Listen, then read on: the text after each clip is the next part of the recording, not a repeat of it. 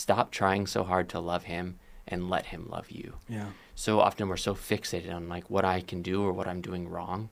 And we're so obsessed with those things that we're, we're just incapable of just being receptive and letting him love us because that's really what's going to transform us and unite us to God. Yeah. In our woundedness and our shame respected to our sins, you know, there can be this this uh, unwillingness to to see ourselves as loved by God because of of um, mistakes that we've made or or wounds that we've experienced and um, a lot of people in the world today have a hard time understanding that God loves them and uh, the solution to that is to to let God love you because that's Yeah. that'll that'll heal all things.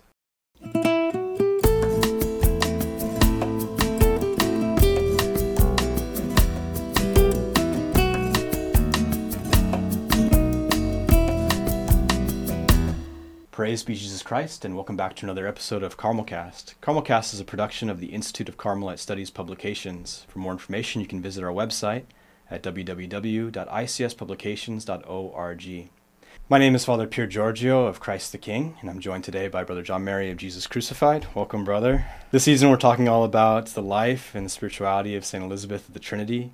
And um, in this episode in particular, we're going to be focusing in on kind of a a rather on maybe to most to some people an unlikely aspect of her spirituality and it's her apostolic spirit. You know we think of apostolic saints and we think of the apostles maybe. Yeah. and um, what's interesting is within the carmelite charism there is this um, this strong emphasis on the apostolate not just for the friars who saint teresa of avila our foundress created to kind of be at the service of the nuns but also to be working in the apostolate but even if you consider like the foundation day of of Saint Teresa's first monastery at San Jose in Avila, she chose the feast day of an apostle, and I think that was intentional to, to sort of show that the the work of of a contemplative nun, the work of a contemplative religious, is the work of the apostolate. Yeah, and it might surprise people, like you said, that you know, here's this saint of where we talk about what she's really well known for is like silence, her teachings on silence and an interior recollection, and yet um, she's an apostle and she has this this very strong apostolic spirit, which um, is important because I think one of the most important aspects of her teaching for us today is that she has a spirituality that is um, relates to all people. She has a very strong lay spirituality, and so the fact that she has this apostolate, this apostolic spirit within her life, um, within her spirituality, means that that her teachings also on prayer and on the interior life um, can also relate to people in, in the world. Yeah, and not unlike probably many of the people who are watching or listening, she had she had the heart of a mother.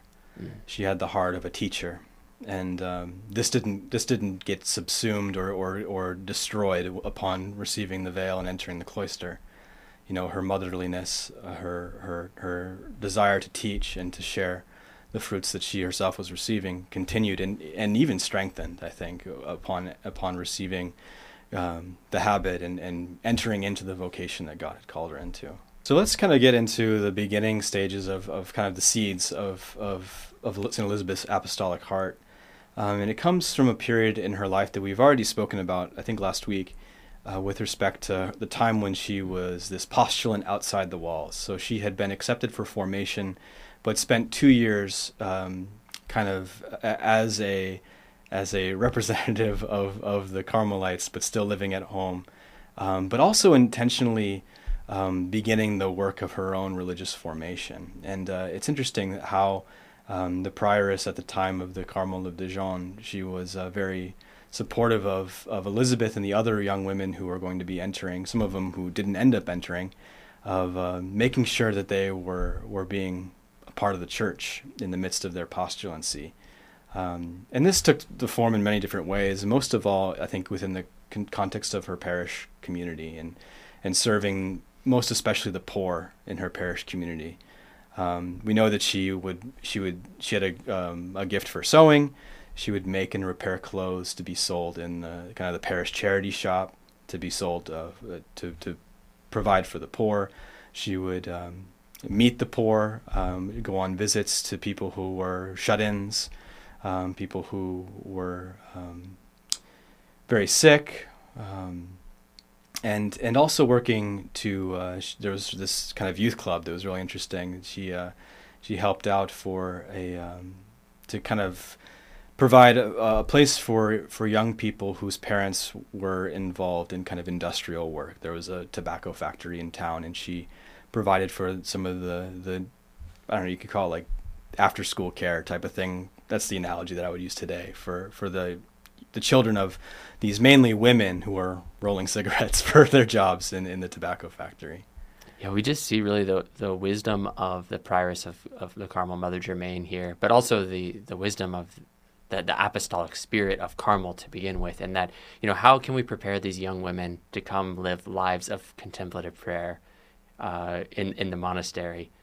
We wouldn't maybe think right away, like, oh, well, let's send them out on mission to the poor, uh, to their parishes, going door to door, like seeking out those who haven't haven't um, received their catechism classes. Like that just seems almost counterintuitive to us, but but the prioress was able to see that no, this is really the preparation to have an apostolic spirit uh, in prayer and in Carmel.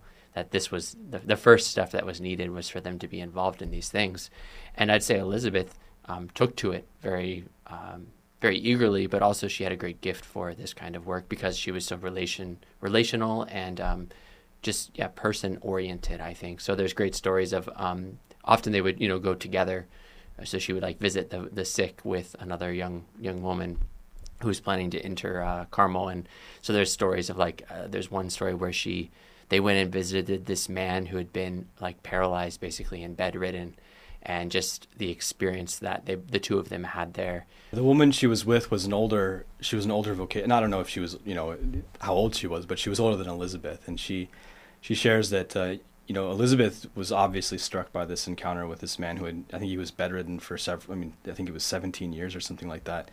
Um, and and on that first visit, she she didn't say much, and this other this other girl, this other woman who Elizabeth was with, noticed that and so when they were making their rounds the next, maybe in a few days later, the next week, um, the older woman maybe said, well, maybe this had too much of an effect on Elizabeth. She wasn't quite ready for that sort of situation. Um, and Elizabeth demanded. She said, "No, I want, I want to see that man again." Yeah. And uh, and and it was at that point that she was able to muster up the courage to, to speak to him about about God and about suffering, whereas before she felt insufficient in that sense. Right. Well, and imagine, I mean, she was only you know 18 19 years old. Here she is approaching this man who's been paralyzed for 17 years most trying, of her life. Yes. Yeah and trying to to share with him. Um, but that's what elizabeth was she had this great ability to go inside of her in this interiority to enter inside of herself. And so um, she was able to almost touch the the, the other the other person the uh, the the suffering one or whatever it might be and and that experience of the other became a part of who she was mm-hmm. such that when they they left visiting this man, it's like she would be visibly like look ill. Not because she was so bothered by the situation, but because she had really had this incredible ability to enter into the reality of mm-hmm. the other, meet them there, and bring uh, Jesus there. Right. Yeah, that, that idea of sharing in one's passion, that compassion, right? And, yes. And that, that being an important aspect. I think it's interesting. What strikes me most about this period is that I, I think for many people, maybe um, would see this this stage, this opportunity, if they were going through it as sort of red tape or a hurdle that they had to get across in order to get to what they really wanted, which was, um, you know, in this situation to live in, in the cloister and pray and have a contemplative vocation. But Elizabeth didn't see it that way, and she was she was heroic in her ability to really em- embrace this this as something that was no different from. Um, you know, not not something that she just had to do as a way to to like fill the time before she could enter, but as something that was integral to her own formation as a as a contemplative religious. Yeah, and it'd be interesting to see how much of a division she even saw between this time before Carmel and this time after. That's something that we've talked about in the last episode too. Is how uh, Elizabeth's time waiting to enter Carmel uh, became this uh, this great. It was, it was an opportunity for her to learn that the realities of her vocation could be lived here and now um, it wasn't just waiting for something else. It was like, no, everything can be lived now interiorly. Mm-hmm. And so that's what she was able to do here too. It wasn't so such that when she entered, there's like becomes hardly even this distinction. There's just this uh, fluidity between the two, which um, relates very much to her spiritual teaching on heaven too. Is like her her whole teaching was that we can live the realities of heaven here and now through faith, such that when we die, there's even this very little of this transition. It's like we're already living it now, um, almost in its fullness.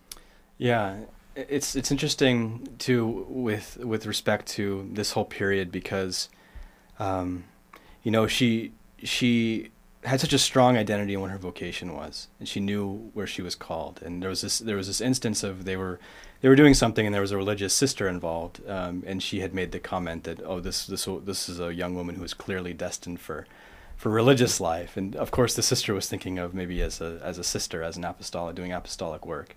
And um, Elizabeth replied to her that, uh, well, actually, I'm I'm going to be entering the Carmelites, and and um, surprised that this was where she was going. The the sister said, you know, I would think of you more of as as a sister than a nun. And uh, Elizabeth replies, "I'm made for the interior life." Yes.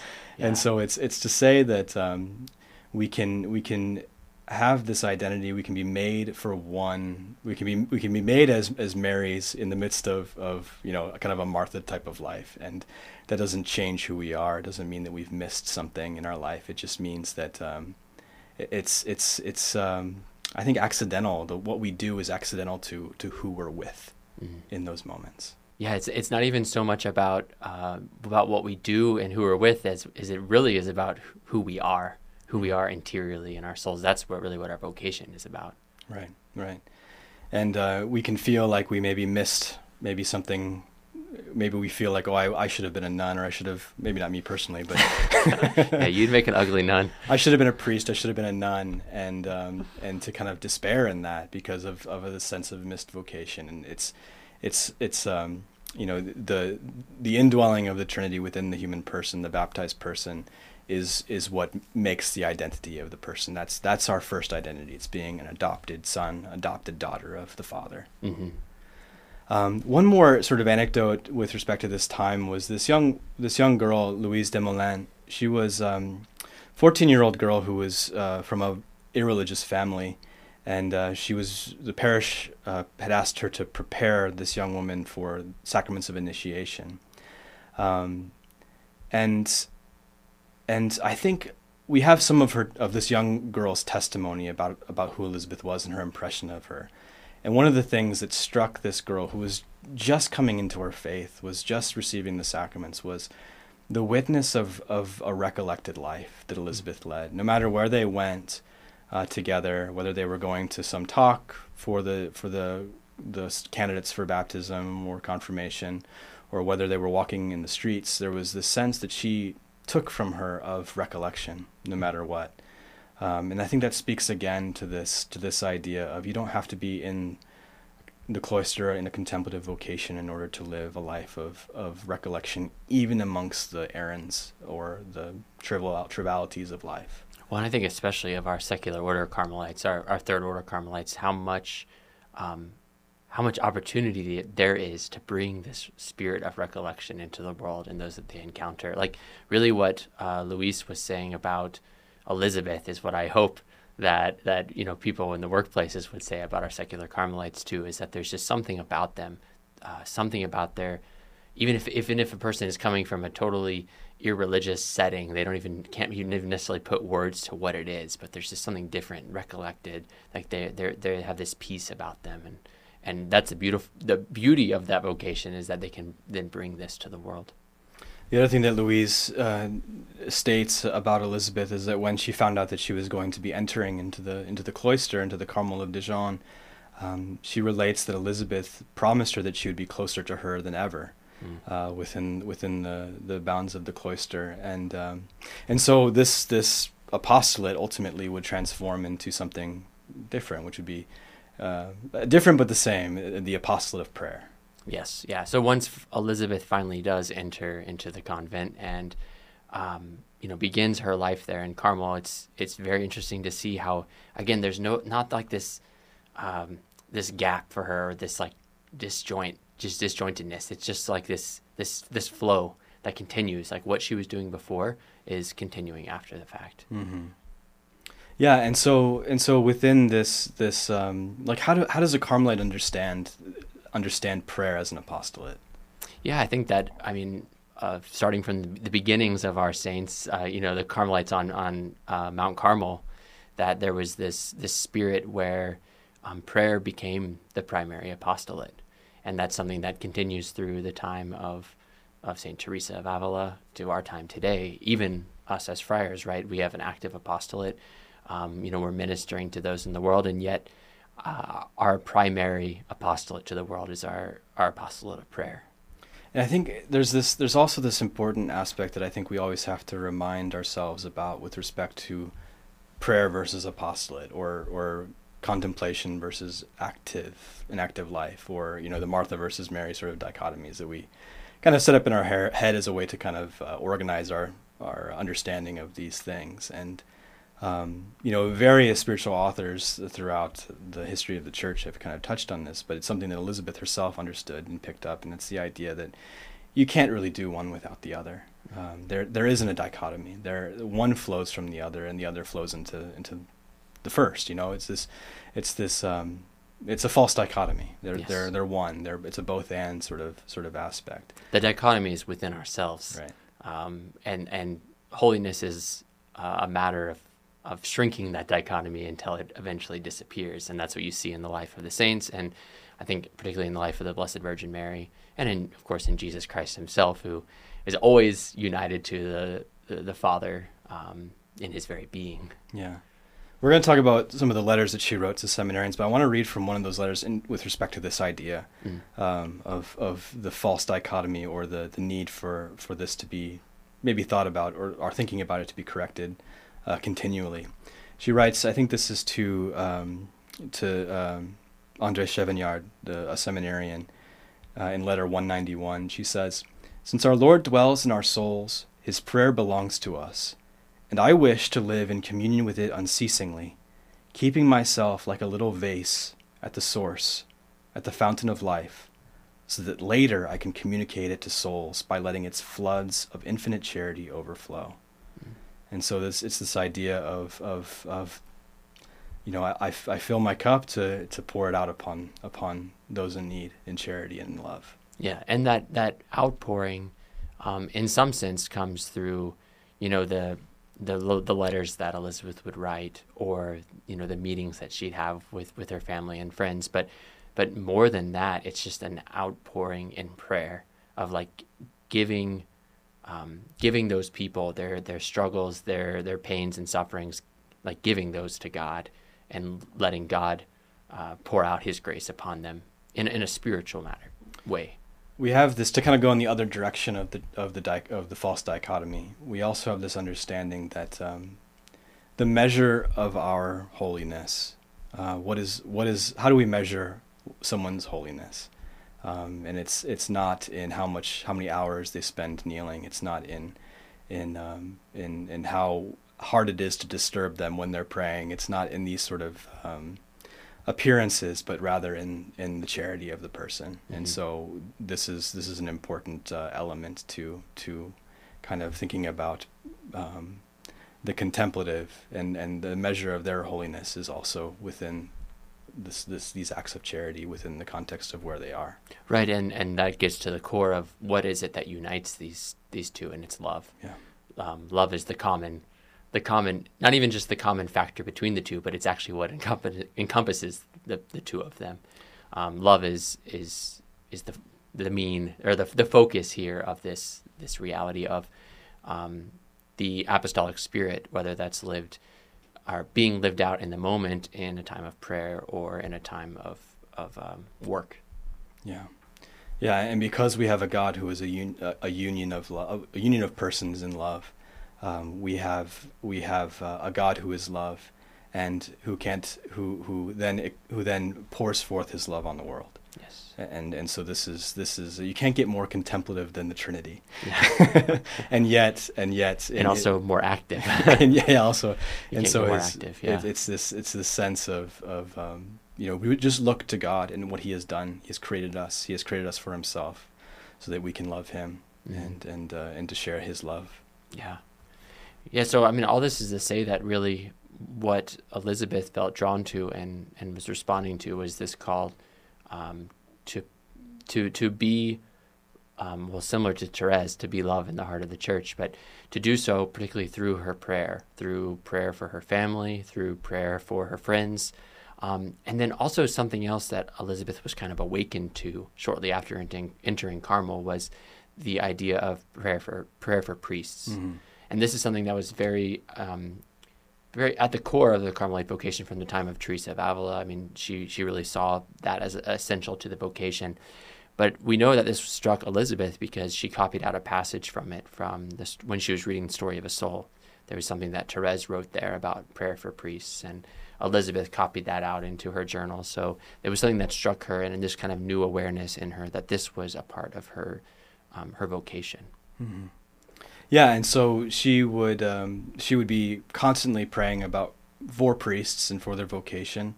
Um, there would be priests coming to the to the Carmel, so that she would be introduced to maybe priests she had never known before. She had close relationship with some of the priests in her life before Carmel as well, and so this this um, this apostolate for prayer for priests would have kind of been something that would have been very important to her because of the priests in her life. Right, and there was even a, a, a shift there where um, one of the priests that she knew from before Carmel, she had in the past, you know, always asked him to pray for her. You know, that was his vocation. He's a priest. And yet, uh, her first letter to him when she entered Carmel was assuring him that she would be praying for him. Mm-hmm. And um, I don't know, maybe it seems very natural to, to, say that, but there's this kind of boldness in that, in her saying that to this, you know, priest who had known her since she was little. Um, she's taking on this spiritual responsibility now for for his vocation uh, for his ministry. Yeah, and we know that Saint Teresa had a strong a strong sense of the sort of the charismatic nature of the church, and that it goes both ways. And so you always you always see in her letters, particularly to priests, to, uh, of her reminding them to pray for her. Yeah. And so it's this it's this union of, of charisms in the church to to uh, be building each other up right. in the midst of, of whatever vocation we have. Yeah. Yeah, and this um, thought that I had connected to something that you said earlier when you were reading from that, that letter that Elizabeth wrote.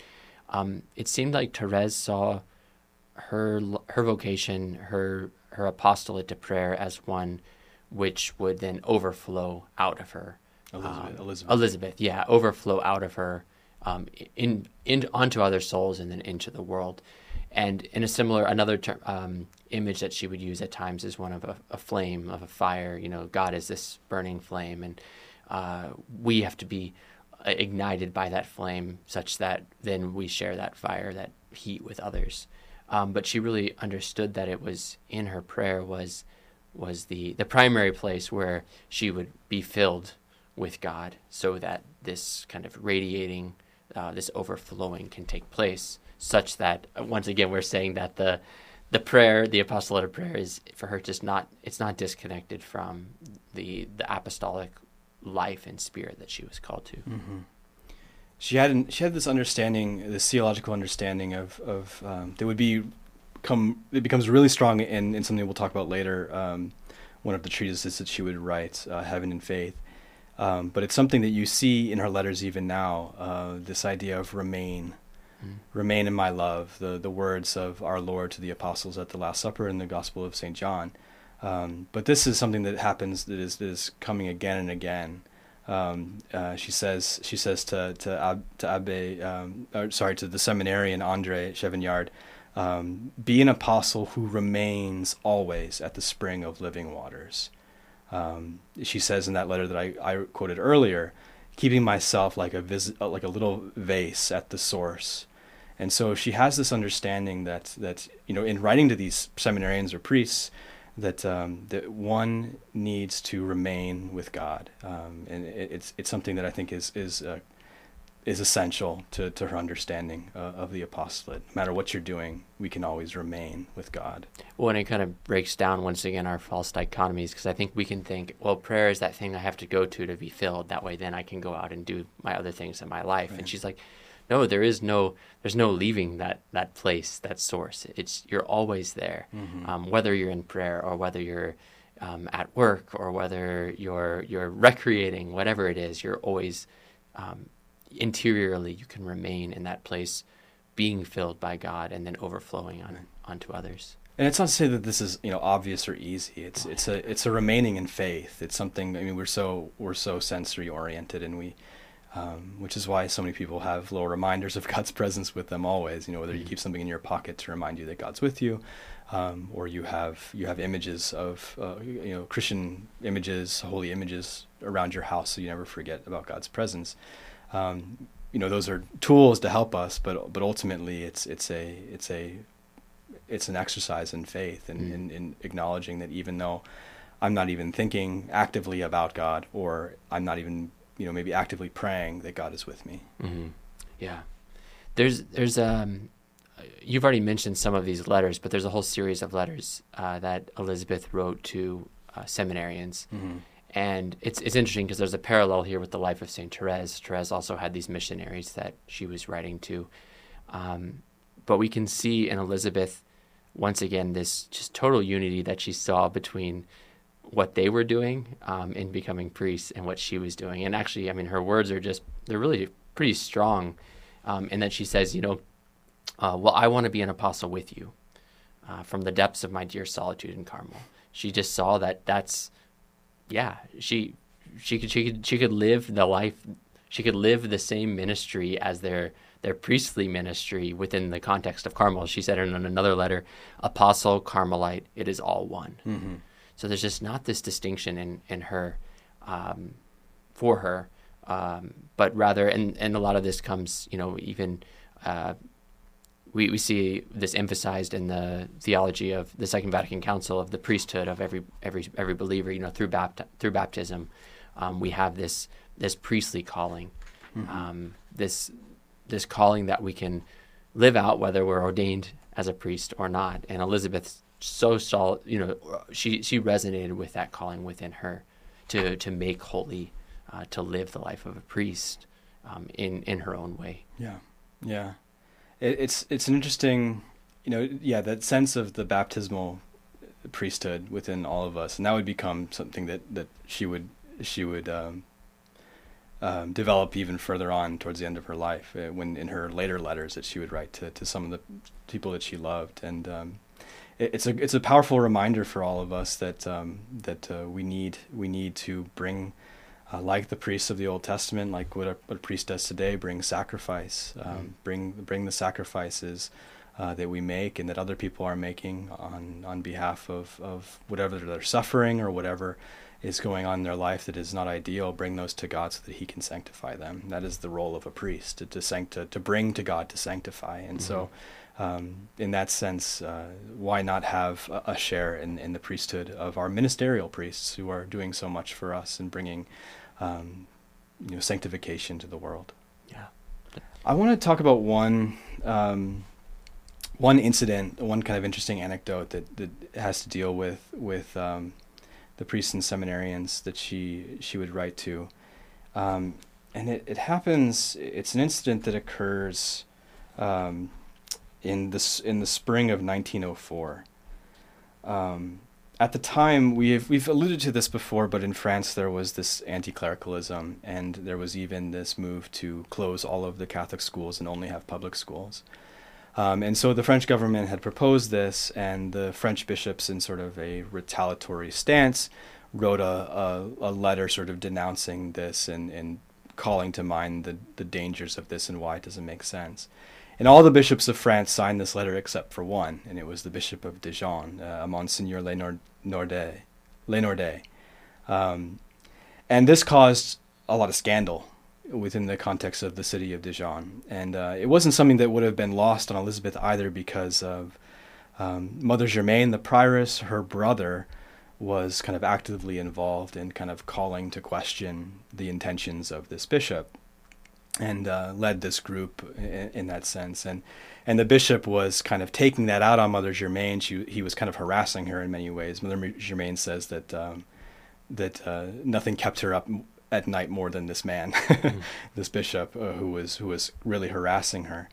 Um, in the midst of all of that worry, Mother Germaine receives a letter from a young priest, a newly ordained priest, and we don't know the, the circumstances of why he wrote to the Carmel, but he was looking for, um, he wanted to talk to a, to write to a nun, um, and and to, to speak to a nun and to maybe receive some inspiration, and um, the letter that that um, Elizabeth writes to this young priest is is extraordinary. Um, she knows of everything that's going on, um, and she she writes this to him. This is this is from letter uh, one ninety three to Abbe Gelée. May he lift you up in the light of faith to his heights, where one lives only by peace, love, union made radiant by the rays of divine of the divine sun. Recently someone wrote this beautiful thought to me. Faith is the face to face with darkness. And then she writes, "Remain in my love." Um, remain. Speaking of uh, of, he had the incarnate word says to us, "Remain in my love." She writes to him. And so, in the midst of of uh, you know difficulties within the context of of uh, politics or the church, Elizabeth, in this letter to this young priest, doesn't even address kind of that drama, um, and it was in, in uh, the seminarian Andre um, Chevignard would also be experiencing a lot of this this turmoil as well personally, as a seminarian. Um, and Elizabeth's message to this is remain with God, um, and so in the apostolate we ought to remain with God, but also in the midst of our anxieties, our worries, our worldly worries that have a do have an effect on us and, and do cause turmoil in our hearts, that, that the there's only one thing that's necessary and it's to remain with God. Yeah, just to keep your eyes on Jesus. I think that's that's really what's essential here. That that's Elizabeth's message. Um, and it's so relevant to our times too, where there you know can be so many things politically in our world or in our church even that can consume us.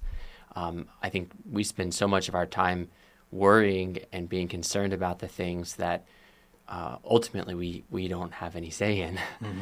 um, when we, yeah, when those are the things that we can just hand over to the Lord and, and keep our eyes on Him instead. Yeah, yeah. And if we fill we fill our, our silence and our time with with um, all of these anxieties and worries, we're really we're really doing the devil a favor and keeping our eyes away from God or, or losing hope that God He's got this. You know, yeah. this is the this is this is his world.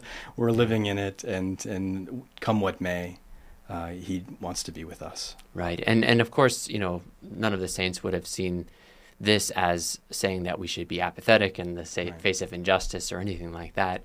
Um, but if by turning to Jesus, then we would know too when we ought to act, if we ought to act mm-hmm. um, in a particular situation. So when we do experience injustice, still the the message is to turn to Him uh, keep our eyes fixed on Him.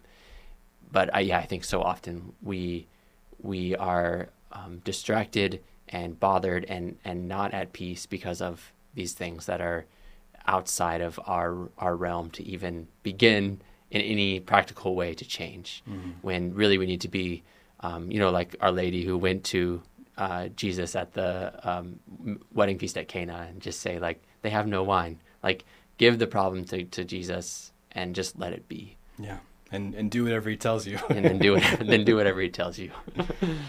yes. Um, speaking about more of these these letters, maybe not to the seminarians. I don't know. Do you have anything else you wanted to bring up from that? Just again, seeing that that unity where the the I feel like the priests are writing to her because they feel like she has something as this contemplative that they can't have, and she's just saying like, no, we're we're the we have the same right. the same calling interiorly as apostle as contemplative nun. Yeah, yeah, and just a reminder uh, for us to take seriously our, our that all of us have a contemplative call, no matter yes. what we're engaged in. Exactly. Within the relations of of uh, her family, there was um, this this young family that um, Elizabeth was close to, um, the de Sourdons family. Um, Elizabeth was closer to the older the older daughter. Uh, they were closer in age, but there was the young the younger daughter, the sister of her friend, um, um, was Francois Francois de Sourdon, and uh, Elizabeth loved her for very very much. But more than Elizabeth loved her, um, Francois idolized Elizabeth and and was was devastated. I think would be the would be not an exaggeration when when Elizabeth entered entered the Carmel. Um, Saint Elizabeth, I think, saw something of herself in in Francois. Um, Francois, uh, I think she had a temper like like Elizabeth did, um, and so for whatever reason, the prioress gave Elizabeth permission to continue to write to to Francois uh, Francoise, um, even even after uh, even when she was a novice and, and entering the Carmel. Um, there's one letter in, in particular that I wanted to read that comes from from this time when um, when when Francois Francoise was being I don't know overly dramatic with respect to to um, having lost Elizabeth forever, um, and and her response to her is is revealing um, because because uh, she has to be strong with her she has to be direct with her and she says. I see uh, my Framboise, my Framboise, this was her nickname for her, my little raspberry, she called her. Um, I see my Framboise has hardly been converted. This certainly grieves me. In the past, I overlooked these fits of temper, but now you're no longer a baby, and these scenes are ridiculous. I know that you'll allow your Sabeth, that was her nickname for herself, Elizabeth. I know that you'll allow your Sabeth anything, so I'm telling you what I think. You absolutely must get to work on this. See, you see, my darling, you have my nature. I know what you can do. Ah, if you knew how good it is to love God and to give Him what He asks especially when that costs, you wouldn't hesitate for so long to listen to me. Um, and so in this in this sort of childishness of, of her of the of the younger sister of her friend, um, Elizabeth is even able to be direct and and to and to help her to come to a better understanding of what she needs to be doing, and and where where Elizabeth wants to see her moving. Mm. Yeah, I also see in this relationship, um, once Elizabeth entered Carmel, there there's almost a transition that happened here too as well, where before she was almost like an older sister to her, mm-hmm. and then uh, now she begins to take on more of a motherly uh, spirit in regard to her, or and also the spirit of a teacher, and that's something that we see coming out very strongly in Elizabeth's letters from this time in Carmel. Is suddenly she's she's becoming this teacher of of prayer, this teacher of suffering, this teacher of holiness to these people that she's writing to. Yeah. Yeah, and it would be something that would extend to, to the members of her family too. To to Guite, her Marguerite, her older, her younger sister, rather, um, would be going through changes of her own. She would she would get married. Um, she would she would have children. To, I think two daughters, right, in the midst of of, of uh, uh, while Elizabeth was still living in Carmel. And Guite took took Elizabeth's entering into the Carmel, I think, harder than Elizabeth anticipated. Um, it was kind of a, a surprise to Elizabeth that her sister became so distraught at, at having lost her sister because Guite was so supportive of Elizabeth in the midst of, of all of that, the, the turmoil we spoke about last week. And she says, Oh, my darling, when, you, when you're sad, tell him, the one who knows everything, who understands everything, and who is the guest of your soul, realize that he is within you, as in a little host. He loves his little Guite so much. I am telling you for him. During the day, sometimes think of him who lives in you and who so thirsts to be loved. It is close to him that you will always find me. And then she says, she gives her even some practical advice, kind of uh, speaking of that, that kind of uh, role uh, as teacher for, for Guites. I would advise you to simplify all your reading and fill yourself a little less. You will see that this is much better. Take your crucifix, look, listen. You know our rendezvous is there. And don't be troubled when you are occupied like you are now and can't do all of your exercises, all of your prayers. You can pray to God while working. It's enough to think of Him. Then all becomes sweet and easy because you're not working alone, since Jesus is there. So, this whole sense of, of again, um, remaining with God, and, and this being kind of the message of her apostolate, remain with God always, no matter what you're doing. And this is this is the essence of, of that that apost- apostolic spirit towards a towards a lay spirituality of contemplation. Mm-hmm. Uh, the biographer Joanne Mosley points out an irony here that I, I really like. She's talking about you know we were saying some of the the difficulties between the church and the government at this time um, and some of the laws then began to, you know, exile some of the religious. And it was interesting because they were going particularly after the active religious, so those who were teaching in schools or working in hospitals. Um, they were forced to close their communities and uh, and leave the country. But it's interesting because uh, here's Elizabeth, and she is taking on this very active active apostolate of being a teacher and um, consoling the sick in the morning Um, but she's doing it within the confines of the, the convent. And so uh, Joanne Mosley just points out how beautiful that this, this apostolic spirit, you know, did so much good for the church. Um, and because it was rooted in this contemplative life, it was able to, to continue on in the midst of this persecution. Yeah.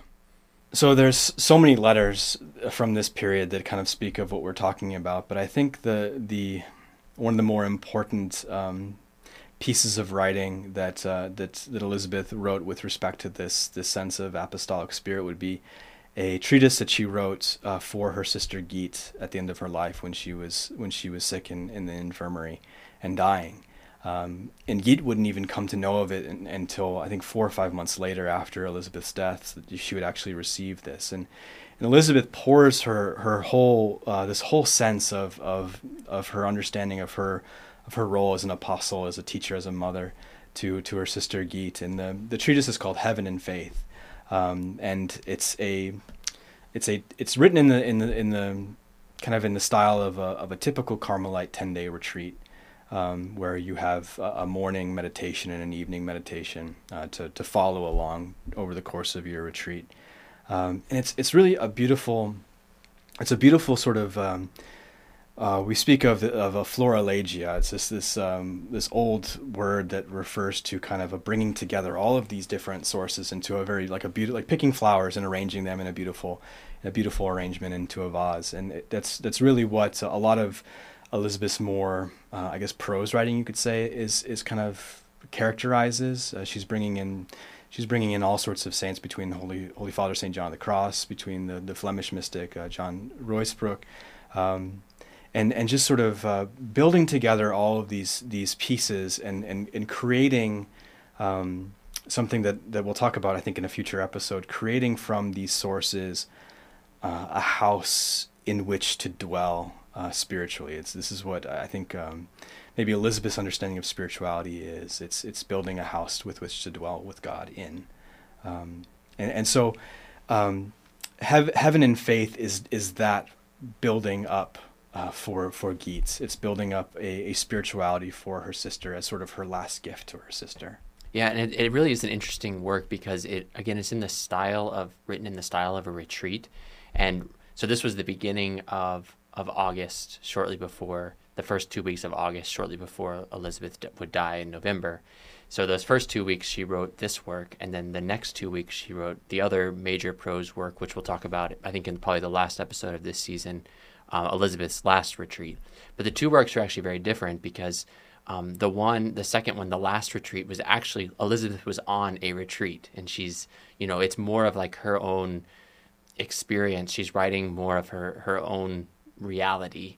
Um, whereas heaven in faith is this retreat, which it wasn't a retreat that she was taking, but she's writing these reflections for her sister. Um, her sister, who is a mother who's living in the world, uh, is in a very different place than she is. So even though the two were written, you know, right after one another, we can see, um, you know, see the difference between them. And so it really, heaven in faith is is a work that I find just extraordinary because it can relate to it, it's Elizabeth taking her spirituality and making it accessible um, to those who live outside of the, the cloister. And and having in mind the accessibility for someone in particular who was very busy with, with, with young children. Right. Yeah. And and what's what stands out well first of all maybe i'd give some advice if someone were, were to read this because it's found in the, the first volume of um, the first volume of the complete works of elizabeth of the trinity and I think when I first set out to read it, I don't know, I, I, I didn't do it correctly. I think I just tried to like read through it like you're reading like a, I don't know, any other book. Um, but it's something that is really meant to be prayed with, such that you almost need to take each of the reflections, read it very slowly, and sit with it in prayer. Because if you just try to read through it, it's just so heavy as far as like these quotes from St. Paul, and it's so all these concepts, and I think it can be very difficult. But if you really just take you know a period of prayer and sit with one of the reflections and and sit with it for quite a while then i think that's when you'll appreciate it more yeah um, Father Conrad de Meester, who is the editor, the French editor of the Complete Works of Elizabeth, says that it has the complexity of a symphony. Mm. Um, and and that's an appro- appropriate sort of analogy to her being a musician and, yeah. and constructing this this kind of spiritual symphony, mm-hmm. um, and, and, with all the complexity of, of that kind of genre of music, um, yeah. and and having um, you know uh, themes that are that are kind of present and being replayed in, in, various points within the the exposition of, of the retreat. Yeah, and I think maybe what what stood out to me most um, when I first read it is um, again, this is connected to just Elizabeth's lay, understanding of lay spirituality is that she's calling her sister, um, again, her sister who's married and has kids and is living in the world, she's calling her to the heights of contemplation and saying that, that this is attainable for her. And she doesn't like shy away from that. Elizabeth does not shy away from that at all. She just just lays it out like this is what you're called to. This is the reality that you're called to. And so you know, anyone can read this work, and Elizabeth speaking to us too and saying the exact same thing. Mm-hmm. It's very dependent on. It has the kind of this priestly nature as well because it's it follows. Um, it, it, follows throughout the retreat the the writings of the of the evangelist Saint John in the in the the, the last discourses of our Lord. Um, you know, the retreat begins with this quote from Saint John: "Father, I will that where I am, they also whom you have given me may be with me." in order that they may behold my glory which you have given me because you have loved me before the creation of the world and then you know later on uh, remain in me and so this mm. This theme of, again of remaining um, the greek word menein it, has this um, obviously for for elizabeth it was probably translated in her bible as remain but it, uh, you know different english translations might translate it as abide uh, abide with me um, or or or stay with me or or dwell with me. It has all of these the same sense, uh, different senses of the word within that one Greek word menein. And so this this whole idea of remaining, I love this quote: "Remain permanently, habitually, remain in me, pray in me, adore in me, love in me, suffer in me, work and act in me." Remain in me so that you may be able to encounter anyone or anything. Penetrate further still into these depths. And this is at the very beginning of the retreat. Right. She just di- she's diving right into the heights of, of the the spiritual life and, yeah. and saying that this is what our sister's called to. And this is also where the name comes from of the, of the, the, the, work because Elizabeth herself didn't give it a name, um, but it's called today Heaven in Faith. And that's because it's really this, um, it's almost a manual on, on how to live the life of heaven here and now, which uh, Elizabeth believes is totally possible. And to say that it, it means, you know, to live this call that Elizabeth says to be a praise of glory, um, to, to live in union with God, to live totally in union with God here and now on earth, no matter what our situation might be. What's fascinating for me is that she's writing at a time where she doesn't have to wait much longer to, yeah. to live that, that the full reality of heaven. She's on her, she's dying. Mm. Um, and yet she must have some inclination that her sister would live a long life. And of course she lived a normal life of, of uh, to an older age. Um, and and so the her insistence and, and this idea of heaven and faith of living that heaven is something that is that is attainable in faith here and now, and and that really our our even our existence, um, our, our our eternity with God is is is occurring in not a sensible faculty mm-hmm. uh, until the resurrection of the body, but rather within this this sort of um, this existence in faith. Right. Yeah, and, and faith is really the the heart of it all. Right. This is how we live um, heaven here and now. This is how we live in union with God here and now, and um, to such an extent that um, through the eyes of faith, Elizabeth has this real sense that we can see every instant of our life as though it's a, a gift from God, as though it's God calling us or leading us, it's God speaking to us.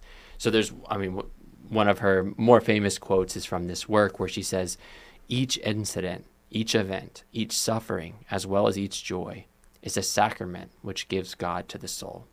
So it no longer makes the distinction between these things it surmounts them, goes beyond them to rest in its master above all things. Well, so this whole idea of faith, it, it, it, she, she quotes from the letter to the Hebrews, chapter 11, you know, faith is the substance of things hoped for. We hope for eternal life. This is the culmination of all of our hopes. And faith is, is literally in the Greek standing under our hope. Faith is, is the as the substance of things of things hoped for. So we're really it's all we have to to to grasp. Saint um, Holy Father Saint John of the Cross he says that that uh, faith is is is an, is an obscure possession. Mm-hmm. It's it's something that we that we uh, attain and, and, it's it's it's what we can grasp at when we're when we're most struggling with um, with eternity and in the in the the ridiculousness of life on earth and mm. it's it's really all we have to hold on to and it's it's really uh, an important aspect that we have to live mm. yeah i like too how you pointed out that the fact that elizabeth is dying you know uh, very close to the end of her life here in the last few months um, because it also shows i don't know i almost see um, the saints in general are kind of this uh, it's like they're so close to heaven that then they can awaken us to the realities um, they, they have this like insight into the life the life of heaven the life of god well, the life of heaven which is really you know participating in the life of the trinity. They have this uh, insight into it that they can then pass pass down to us in a sense. But mm-hmm. elizabeth here especially because she's so close to this time of her death it's like she has this yeah this incredible um, taste of of heaven already. And she's able to not only then turn to to her sister and turn to us and say here's what heaven's like but actually say here's the reality that you're experiencing even here and now. Again with with um, not fully yet we don't always experience we don't always see we don't always feel um, but the reality is there. The rea- the same reality of the most blessed trinity we, we participate in that through faith. One of my favorite themes in this in this um, retreat is is uh, just as we don't have to wait um, to live heaven, to to live in heaven. Uh, we don't we don't have to we don't have to wait to experience heaven on earth. Mm-hmm. We simultaneously don't have to wait to die to experience death. Mm-hmm. And this is the idea of dying. Um, dying in this life, not just at the end of the life, but our life. And for Elizabeth, very she's close to death at this point. Um, but this it's this Pauline death. It's this death to the world. It's it's it's dying to our attachments. It's it's um, it, it goes hand in hand. You know, if we if we want to live heaven on earth, we have to live death before dying. Yes, yeah, because death is that entryway into this uh, reality of heaven, whether that's the heaven of of um, after our earthly life or the heaven that we live in faith. Because I think I mean um, dying to to our to our um, attachments to the things that that uh, preoccupy us, um, the things that distract us, um, they this this is um, this is something that will ultimately strengthen our faith, and mm-hmm. this is this is clear if you watched last season. You know this whole idea of, of detachment and, and and how that strengthens strengthens yeah. our eyes of faith. Yeah, maybe just to point out one last thing that comes at the end of Heaven in Faith is um, Elizabeth turns to Our Lady. Um, I think maybe we'll mention it in the last episode of this season, but uh, Elizabeth has this kind of reawakening to a, or maybe even a first time awakening to the importance of Our Lady in her spiritual life towards the end of her life. And she turns to Our Lady um, here as this example of, you know, the soul that's already living this reality of heaven uh, perfectly here and now. And I think Elizabeth begins to um, to see herself some in, in that role too, in the in the, the role of Our Lady as this spiritual mother and that begins maybe a new phase of what we'd say of her. I mean, we see the beginnings of it unfolding throughout the years, but this new phase of her um, her apostolic spirit in Carmel. Yeah, well, she begins to call herself the mother of various people, including yeah. her own mother and in- yes. including her own prioress. You know, the people who she called mother. Yeah, yeah, uh, it's great. She's writing to her her mother, and she call, she says, "I am the little mama of your soul." and she says something very similar to her sister um, and and in some ways even to her prioress. she says she says I will be your mother. I will be your mother now. She actually yeah. says that to, to Mother Germaine. Okay, so she's yeah insinuating this this new um, role that she's taking on of spiritual motherhood. I think this is particularly interesting because really all women are called to this vocation to be spiritual mothers, and and it seems to me um, that that's a vocation you know not only to to teach, uh, it's a vocation to console. It's a, a vocation to really empathize with the other. Um, but I think more than that, what Elizabeth shows us is that this is a vocation um, that that comes with this feminine genius to really take the other into your soul and to, to hold them there, to bring them to God there in the midst of your soul, and then really to bear them forth uh, into the world. She would write uh, another very important uh, work that, that comes not in her letters, but in the, into the first volume of, of her collected writings. This um, kind of last testament. It's not clear to me um, when Mother Germaine actually read it, but it seems to be that it was after Elizabeth died. Uh, she had arranged it in such a way that Mother Germaine would receive it after her death. Um, and and it has this beautiful theme of um, I think uh, that we haven't really touched on with respect to her message of of divine predilection. Um, so the whole theme of, of this writing is is uh, in John's gospel when when the apostles are on the beach and and our Lord appears to them and our Lord asks Saint Peter, "Do you love me more than these?" referring to the other apostles. And uh, Elizabeth takes this this biblical theme, this scriptural theme, and and kind of turns it into um, well, the phrase that she uses is "Let yourself be loved. Let yourself be loved by God." Um, and the idea here that I think is really important to the theme that we've been talking about with respect to to living, uh, well, to Elizabeth's apostolic life, but also to be living a contemplative life in the midst of lots of busyness and worries and difficulties in life, is that God is more interested in you than he is in the drama or the scandal or the um, the difficulties going on in the church. Not that he's not interested in them, but he's he's got them. He know he, he's able to to bring them to their end. And what he desires, a thing that he can't always control because of our freedom, uh, he loves us so much that he gives us freedom. Is is uh, that we be loved by him, that we allow ourselves to be to be loved. Let yourself be loved and this idea of, of predilection that god that god's love makes us good and so if you want to be better if you want to be if you want to have a more fulfilling life then you need to let god love you because that's the only thing that will ultimately uh, increase your greatness i guess you could say within the context of your life on earth. Um, and so this is what she's sharing with with mother Germaine that amongst all of her worries amongst all of the things that she has to deal with within the context of the leadership of the carmel her message to Mother Germaine eh, from this motherly perspective is is is he's interested in you, mm. so let yourself be loved. And and that's something a message that our world right now really needs to hear too. I think that if if we could allow ourselves to be loved by God, then it would fix all of our problems. um, and you know, I, I I often like to tell directees this relates specifically to the time of prayer, but I think time outside of prayer too. It's it's stop trying so hard to love him and let him love you. Yeah. So often we're so fixated on like what I can do or what I'm doing wrong. Um, and we're so obsessed with those things that we're we're just incapable of just being receptive and letting him love us because that's really what's going to transform us and unite us to God. Yeah, or in our in our woundedness and our shame, respected to our sins, you know, there can be this this uh, unwillingness to to see ourselves as loved by God because of of um, mistakes that we've made or or wounds that we've experienced, and um, a lot of people in the world today have a hard time understanding that God loves them, and uh, the solution to that is to to let God love you because that's yeah. that'll that'll heal all things. Yes, it, it makes all things good and new. Amen.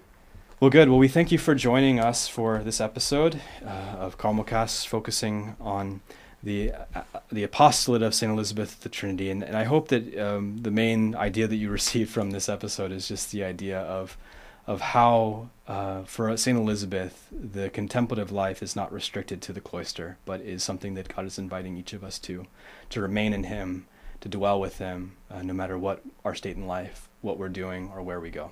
So may God bless you.